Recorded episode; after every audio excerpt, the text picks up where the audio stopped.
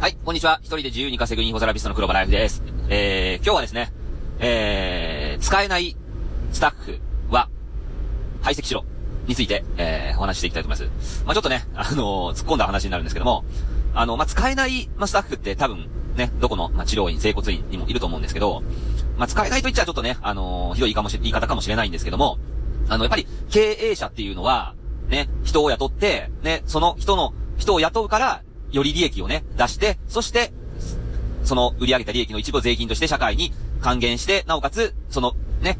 売り上げのね、利益から、そのスタッフにね、給料を払うじゃないですか。うん。だから、給、あの、スタッフを雇うってことは、もう利益が出てないと、やっぱり、雇ったらダメって、まあ言いましたよね。うん。それと同じように、あのー、基本的には、そのスタッフを雇うってことは、あのー、やっぱ利益を上げないといけないですよね。うん。にもかかわらず、やはり、利益の上げられないスタッフってやっぱいるんですよ。うん、まあ、いわゆる給与泥棒って言うんですけど、うん。あの、こちらがね、えー、こういう風にしてくださいって言ってもね、あのー、やらなかったり、もしくはね、すごい、こう、嫌な態度をしたりね、嫌な顔をしたりね、うん、なんかこう、嫌々やってるのが伝わる。で、それを見る経営者っていうのはやっぱり、心が痛むし、まあ正直ね、あの、腹が立つと思うんですよね。うん、ね。お前にね、給料を払ってるのに、あなんだその態度はみたいな感じでね。うん。で、やはりね、それはいろんな不満があるとは思うんですけどね。うん。でもやっぱり与えられた仕事はね、給料もらってる以上はやらないといけないんですよ。うん。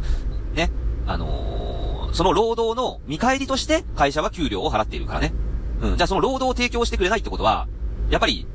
契約違反になる、なりますよね。うん。で、ここでね、あのー、言いたいのは、そうやってね、あのー、まあ、思うように働いてくれない、結果を出してくれない、えー、スタッフが、えー、いる場合はですね、あのー、これ結構小さな成功治療院はやってないとこがあるんですけど、あの就業規則っていうのをね、必ず作ってください。人を雇う段階で必ず就業規則っていうのを作ってください。この就業規則は、まあ、自分でもね、今インターネットで調べて作れますし、まあ、ひな形がありますからね。うん。それからもしちょっと、そういうの苦手だったら、あの、社労士さんに頼めば、まあ、安いところだったら、まあ、本当10万ぐらいでね、あのー、作ってくれるとこが多いですから、うん。別に近くの社労士さんでもいいし、インターネットでね、そういう安い社労士さん探して、簡単なものを作ってもらうことも可能ですからね。うん。